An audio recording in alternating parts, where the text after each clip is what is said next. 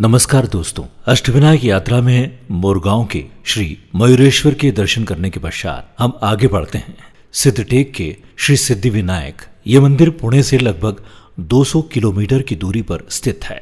ये क्षेत्र सिद्धटेक गांव के अंतर्गत आता है।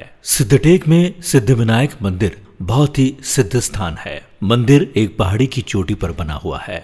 अष्टविनायक में से ये एकमात्र मंदिर है जहां भगवान गणेश जी की सूंड दाहिने तरफ है। पारंपरिक रूप से दाहिने तरफ सूंड वाले गणेश जी को सिद्धिविनायक कहा जाता है। इस मूर्ति को बहुत शक्तिशाली माना जाता है।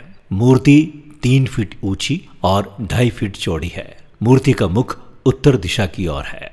सिद्धिविनायक मंदिर बहुत ही सिद्ध स्थान है। भीमा नदी पर बसे सिद्धिविनायक की स्थापना स्वयं श्री भगवान विष्णु ने की थी। मधु व कैटप इन दैत्यों से भगवान विष्णु काफी वर्षों से युद्ध कर रहे थे, परंतु उन्हें यश नहीं मिल रहा था।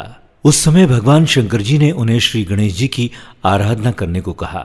श्री विष्णु जी ने ऐसा ही किया और इसी स्थान पर बैठकर भगवान श्री गणेश जी का मंत्र जाप करने लगे। उन्हें सिद्धि प्राप्त हुई और असुरों का नाश किया। इसीलिए यहाँ विनायक को सिद्धि विनायक कहते हैं। पहाड़ी पर बने भव्य मंदिर का जीर्णोद्धार पुण्य श्लोका माता अहिल्याबाई ने किया था। इस मंदिर की परिक्रमा के लिए पहाड़ी की यात्रा करनी होती है, जो लगभग एक किलोमीटर की है और इक्कीस परिक्रमा करने पर संपूर्ण मनोकामना पूर्ण होती है।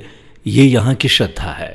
भीमा नदी यहाँ पर दक्षिण दिशा की तरफ बहती है। इसे बहुत पवित्र माना जाता है। नदी में कितना भी पूर आ जाए तो भी नदी के प्रवाह का आवाज इस परिसर में नहीं होता है। ये यहाँ की विशेषता है।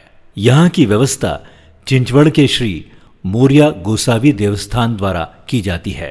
अष्टविनायक में श्री सिद्धि विनायक के दर्शन पाकर भक्त अपनी मनोकामना पूर्ण करते हैं और यहाँ पर हर भक्त की मनोकामना पूर्ण होती है, ऐसा विश्वास है, क्योंकि ये बहुत ही सिद्ध स्थान माना जाता है।